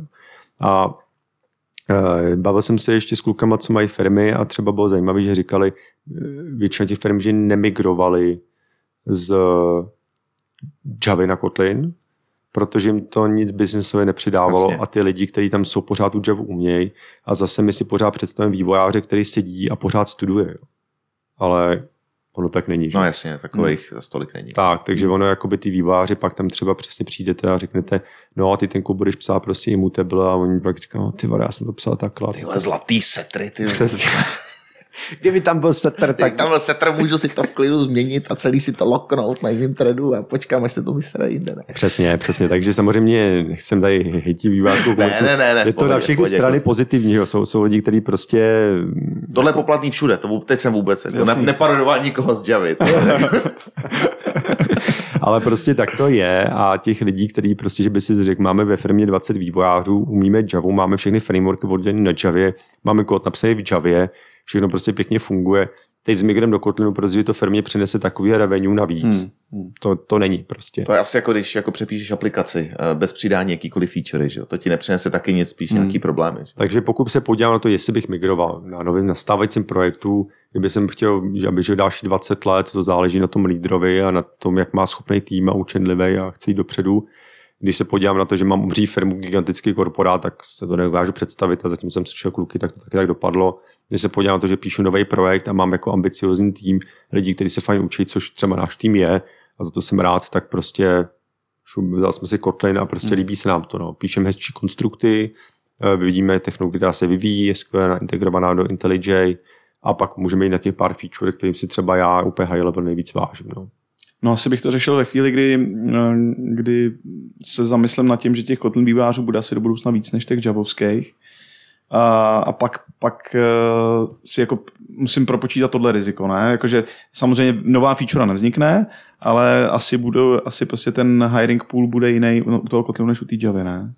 Jo, tak já si myslím, že ten hiring je po, po pozitivní jo, pro ty Hmm. hmm. vývojáře. Málo kdo prostě asi řekne, vy děláte Kotlin, to fakt jako nechci. Hmm. A maximálně se ti stane, že nahleduješ někoho, kdo nemá zájem s ten Kotlin naučit jako dobře. Jo, a s ním třeba No. budeš jako víc nějaký debaty o tom, že to je null safety a nemůže prostě psát kód, jako je dřív zvyklý. Hmm. Zase Dominik říkal hezký příklad, jako tak null safety. Jo, teď si trochu vrátíme k těm featurám. Jo, třeba hodně nejvíc pozitivní zmíněná v Kotlinu a to je prostě fakt ten null safety.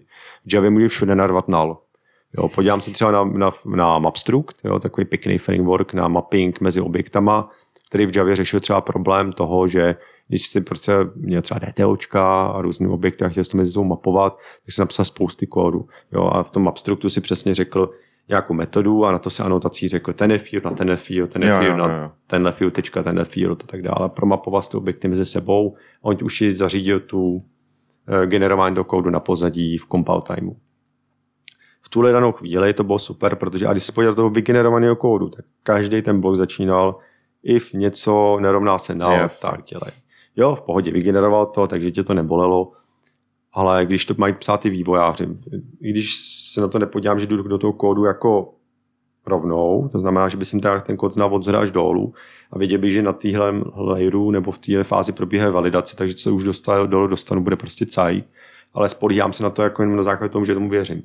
Takže když mám větší systémy, starší monolitické, přišel bych k nějaký funkci a vidím na vstupu data, tak já vlastně dokud neprohlídnu ten kód nad tím, tak nevím, jestli ten kód No. jako není na. Právě to je to, co mě na tom, jako vždycky, to je celá ta defenzíva, že jo. To vlastně ty s tebou, s tou informací se nenese, jestli je vždycky dostupná nebo není, jestli může být nula, ty se vždycky musí zeptat, což úplně otáčí tu flow, ale to bychom se zase vrátili, jako to jsme skočili úplně někam jinam, ale to je na tom, jako co mě osobně vždycky jako iritovalo a, a myslím si, že prostě, ať jsou, jsou option typy, ať to jsou prostě jako jakýkoliv jiná, jiný vyjádření té nejistoty v kódu a zároveň jistoty, když už to teda není tohohle typu, tak eh, podle mě to je ta cesta, protože prostě nechceš trávit jako 20 řádků se ptát, jestli to tam je. Ty No, z té jasně. signatury poznat, že to tam vždycky je, nebo občas není, že jo? No, určitě. A ty už to vnímáš jako samozřejmost F Sharp. Jo, já už bez toho nemůžu žít. Tak.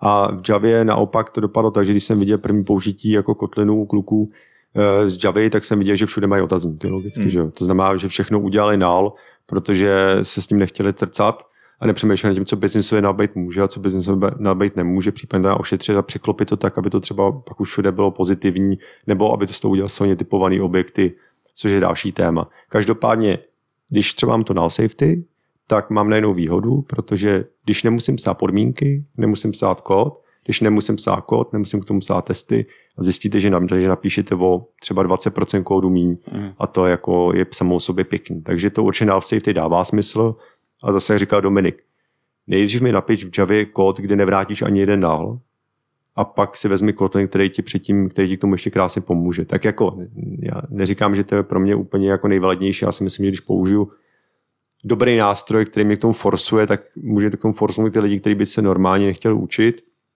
Je třeba var, válo, že proměný, který musí v Kotlinu definovat v Javě ne, takže se musí vyjádřit k tomu, jestli chceš, aby to bylo mutovaný nebo nechceš. Ale zase, to, co jsem tady řekl, nejsou příklady, které by z té firmy udělali prostě úplně lepší firmu, že jo. Ale zároveň nejpou, nejznámější exception, null pointer exception, že. A pokud podívám ještě k jedný feature, kterou mám rád, nebo dvě sjedu a myslím si, že v Kotlinu jsou opravdu jako průlomový vůči Javě, tak jsou to name argumenty, protože díky tomu jsem zahodil hned mapstruk, protože prostě za prvý jsem věděl, co null být může a nemůže být. Dokážeš napsat i hezký one-linerový konstrukty, který ti ošetří ty data, takže nemusíš ani jako se bát, že bys tam definoval proměnit se správnými datama a pak si házet do toho konstruktoru. Ale když si dokážu představit, že mám objekt, kde na vstupu mám tři stringy, a neměl si name argumenty, tak to jako prohodit je strašně jednoduchý. Že? Takže, když, když můžu napsat jako first name rovná se proměná first name a surname rovná se proměná něco surname a případně to tam ošetřit v tom line, tak samozřejmě mám velmi malou pravděpodobnost, že se něco pokazí. Hmm. Zase jak v případě toho nalu, tady mě tam nehlídá compiler logicky, ale v případě toho nalu mě samozřejmě hlídá compiler, aby se ke všemu vyjádřil, což je super. A poslední feature, jak toho hodně mám rád, že když se podívám na psaní reaktivní systému, což eh, my třeba teď neděláme, nevíme, jestli my se rozhodneme, jestli půjdeme serverless nebo reaktivně, protože v Javě to není až tak nutný, i když záleží. No. Když máš málo CPUčka, můžeš mít kolik chceš threadů, ale prostě málo CPUčka. Že? Mm. Takže pak musí začít psát reaktivně, abys ten thread uvolňoval a třeba na tom noudu musí psát reaktivně pořád, protože tam má jenom jeden, jedno vlákno, takže ho pořád musíš uvolňovat. K čemu to vede? Že? Musíš všude mít ten async, jo, který protýká tím kódem od zdola nahoru musíš mít na všechno reaktivní drivery, což ta komunita na to připravená, jsou takhle zvyklí a v té Javě to není. V té Javě jsme prostě vlákna a tady si vůbec nestarali o to víceméně. Pokud nemusí začít psát něco, co potřebuje hodně výkonu, a to kolikrát už že tam přidá jedno CPUčko na tom on-premise řešení. Dneska je doba jiná, jdeme do cloudu, CPUčko je drahý, chceme mít Kubernetes, chceme být na čtvrtý jádře procesoru, eh, hodím tam prostě pod, na škálu to a ono to za stolik nezrychlí. Jo. Dřív prostě si měl v Javě k dispozici 100 vláken, který si mi switchovali teď si to neprosvičuje ani 10 rozumně. Jo. Takže hmm, hmm. tam samozřejmě pak, pokud jsem na takovém klastru, tak pak a zjistím, že potřebuji ten výkon větší, což bych, myslím, že bych řekl, že by měla první predispozice, protože jdu psát, jako nic si komplikovat život, tak jdu psát reaktivně. A v Javě máme nějak Flux, máme tam eh, web klienta, který to umožní, ale pokud ten vývář kód napíše špatně, tak to celý zabije. A pokud z té metody prostě kam jde Flux, vrátí potom jako přes objekt, protože tam tak pokud a projde to přes code review a nikdo si to nevšimne, tak, tak, to, je, tak to je ošetřený. A to mě začaly zkusky. A moc se omlouvám, já jsem, že mám vyplay zvuk a mám vyplay zvuk. No, takže, takže moje, moje, moje, chyba, budu se tady kát potom.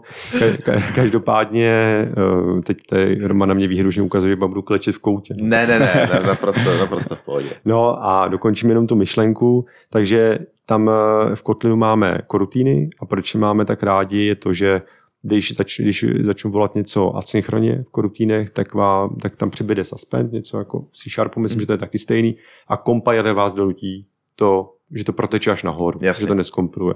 Takže nedonutí to vývojáře, aby prostě ta aplikace opravdu byla napsaná celá asynchronně a nestalo se to, že, ten, že tam je prostě uprostřed něco asynchronního, pak se to zablokuje a pokud to netestují výkonově, tak to vlastně nikdo nepozná nebo ten kód nečtu. Takže přesunutí je problém do toho compile timeu je super věc a Kotlin se o to snaží. Tak teď jsme tady před jinglem řešili, co ještě um, Cyril nacpe do poslední otázky, nebo respektive odpovědi na ní. Já ještě musím říct jednu věc, že vždycky, když Poli dělá přípravu pro hosta, tak to probíhá tím stylem, že třeba já udělám základní kostru otázek a říkám, Poli, dodej si tam jako to, co zajímá tebe. A dole vždycky přibude jedna otázka, kde je, co plánuješ do budoucna. Takže bych hrozně rád, Poli, kdyby si to řekl Já sám. jsem si připravil, no, připravil. Jsem si připravil dotaz tak eh, je vidět, že toho současného zaměstnání, eh, říkejme tomu třeba tak, eh, seš plnej. A co plánuješ do budoucna? Je to, je to tahle pozice, jaký máš osobní pracovní výzvy, kam to směřuje? Plánuji do budoucna zůstat technický. Mm-hmm. Je to můj cíl. V současné době určitě dá se věnovat Azure, ten skvěle roste, takže paráda nějak dostudovávat, nasazovat. Eh, a hlavně starat se o firmu a rozvíjet náš biznis a je to, je to super. No. Takže to je určitě teď plán. Potom eh, v rámci Javy, teď technicky, když se na to podívám velmi eh, rychle, tak plánu se posunout, že teď jsem koukal, že je hodně móda kompilování Javy do nativeu. Narval jsi to tam. Narval je jsem to, tam, super. tak, super. To původně to chtěl zakázat, takže jsem to chtěl narvat tam, protože to si mi, jsem chtěl říct, že teď jako trend, ale teď se technologicky dotahuje, mm-hmm. takže aby jsme mohli dokázat být rychlí a třeba víc serverless a takové ty věci v Javě, který jako říkají, že ještě není tak dobrý, tak už je to tam skoro. Mm-hmm. A určitě v rámci jako pracovního s klukama ten systém teď potřebujeme hezky jako roztrhat, aby to pomohlo biznisu, ne aby jsme se otrhali pro zábavu, že jo. Mm-hmm. To znamená, aby jsme třeba dokázali být jako fault tolerant a takové ty věci mm. a oddělit ty procesy, které dokážeme ovlivnit jako komunikaci s třetíma stranama, doručit ty data, tak aby zákazník byl spokojený. Naší firmu čeká migrace do zahraničí, investice, po investici samozřejmě marketování a ověří si, jestli to, jak jsme připravili platformu, tak zvládne případně tlak obchodu mm-hmm. a přání zákazníků, to bude taky hodně zajímavý a integrace další ATS a rádi bychom implementovali i self-service pro ty naše kariérky, zatím to tam prostě děláme velmi rychle a děláme to my, tu kariérku, tak chtěl bychom, aby ty klienti měli možnost to víc ovlivnit a přenesli jsme to víc na ně a bylo to komfortnější. Takže toť nás čeká jako firmě a pracovně. A mě osobně nevím, těším se na běžkařskou sezónu. Tak to si ještě počkáš. to, si, to si ještě počkám. No už si musím začít trénovat, to znamená, že musím zhubnout vždycky. Jo, jo. Tak už si, už to začal, že tak jezdíš na kole. Zatím teda v metru, ale časem třeba vynecháš to metro. No, tak metro mám, metro mám dva kilometry, pak se vydechám že v metru, to, to jde a pak to dotáhnu těch 300 metrů do kanclu a myslím si, že když dám, pak se protáhnu trošku a dám si prostě normální hambáč. No. Hezky, no tak to děláš fantasticky. Vidíme, se vezme tu láhev a stříká si do podpaží a ty koláče, přitom šel celou cestu. Do té láhve dal sůl, že jo, Jo, jo, prostě. Jo. Jo, jako samozřejmě mám svůj junťáky, mám s sebou nějaký tyčky, kdyby mi došlo, že jo, No, gely, důležitý, gely, no jsem tam patlanej celý, prostě na rámu to mám připravený, kdybych náhodou ty na semafory, jsem měl čas, aby prostě to bylo. Takže fakt se jako chystám na tu zimu, aby to dopadlo dobře, no. Teď jsem si slepil boty na kolo chemoprenem, je to dobrý. Ty jedeš bomby. Jedeš bomby. Je, jedu pecky, no. No tak má, vypadá to na zářnou budoucnost. Tak budeme přát si dál, aby se ti splnilo všechno, co jsi, co jsi nadefinoval a, a naplánoval. A ať se daří a určitě se zase někde vidíme. Ale děkuji moc za pozvání do podcastu, bylo to skvělý a jsem tady byl moc rád, takže Moc díky a nikdy neobědu. čus. Se. Čus. Čau. Se, ahoj. Podvod zase. Cyril Sahula. Poslední díl třetí série. Pravděpodobně nejdelší díl historicky. Možná ever. Jsem to řekl možná pesimisticky, naopak. Ne, to bylo Já super. jsem byl nadšený, co všechno, jaká je to je studnice. Jo, jo, ale s Cyrilem je vždycky super pokec a on jak je ještě i z jiného úplně světa, i z jiného těsta, než jsem já hmm, hmm. a ne vždycky se úplně shodneme, tak je to, je to hrozně fajn si, pokecat. Zároveň člověk, který tady měl opravdu jako na dvě A4 přípravu, přátelé. Jako to bylo neuvěřitelné. Fakt byl, fakt byl připravený. Já jak musím říct teda jediný v tomhle tom dílu asi jako skočím z okna a tak jako zvuková kvalita. Ono možná posluchači, nevím, jestli jste si to všimli za ty tři série, ale docela si na tom zvuku sedím a jsem jako opravdu na něj pišnej a čistím to a všechno. Ale dneska to je. Spustila se klimatizace. Začal mi tady funět komp. E, začal mi do toho funět Polák. E, jo. Do toho Cyrilovi zvoní telefon. Jo, do toho to takhle ještě jako blikají SMSky. Do toho vedle tady u nás v Síjenku začala snídaně, takže tady Aha. je narvaný kancel, hrozděli tam strašný brajgl. Ty jsem ani neslyšel, jak já mám ty sluchátka, tak nic neslyším, člověče. No, je, podle mě to bude jaký slyšet. Jo, jako je, to, jo. je to hrůza. Jako, zakončíme to, tu, řekněme, třetí sérii před, před tou letní dovolenou, zakončíme zvukově asi jako s nejhorší kvalitou, ale já to zkusím nějak fixnout. Zvládnem to. Zakončíme to úplně samozřejmě prázdninově, takže Románku, kam jedeš na dovolenou? Prosím tě, jedu k moři. To je hezký. A ty? Dostal si tu, ne, jak se to jmenuje, propust, jak se to dělalo tenkrát. Jo, jo, výjezdní doložku, myslíš? Já jdu taky k moři, pokud to chcem také zjednodušit. No tak super, tak se tam uvidíme. Tak... Takhle bych to nechal, přátelé. Tak jo. Pokud jedete k moři, tak se s náma uvidíte, moc se na vás těšíme. Mějte se krásně, užijte si léto, opalte se, nespalte se, hlavně se v pořádku vraťte, ať jdete kamkoliv a my se na vás budeme zase těšit s Polim, pod Vocasem, ve čtvrté sérii vašeho oblíbeného IT podcastu a mějte se krásně. Mějte se a těšíme se na vás. Ciao. Čau.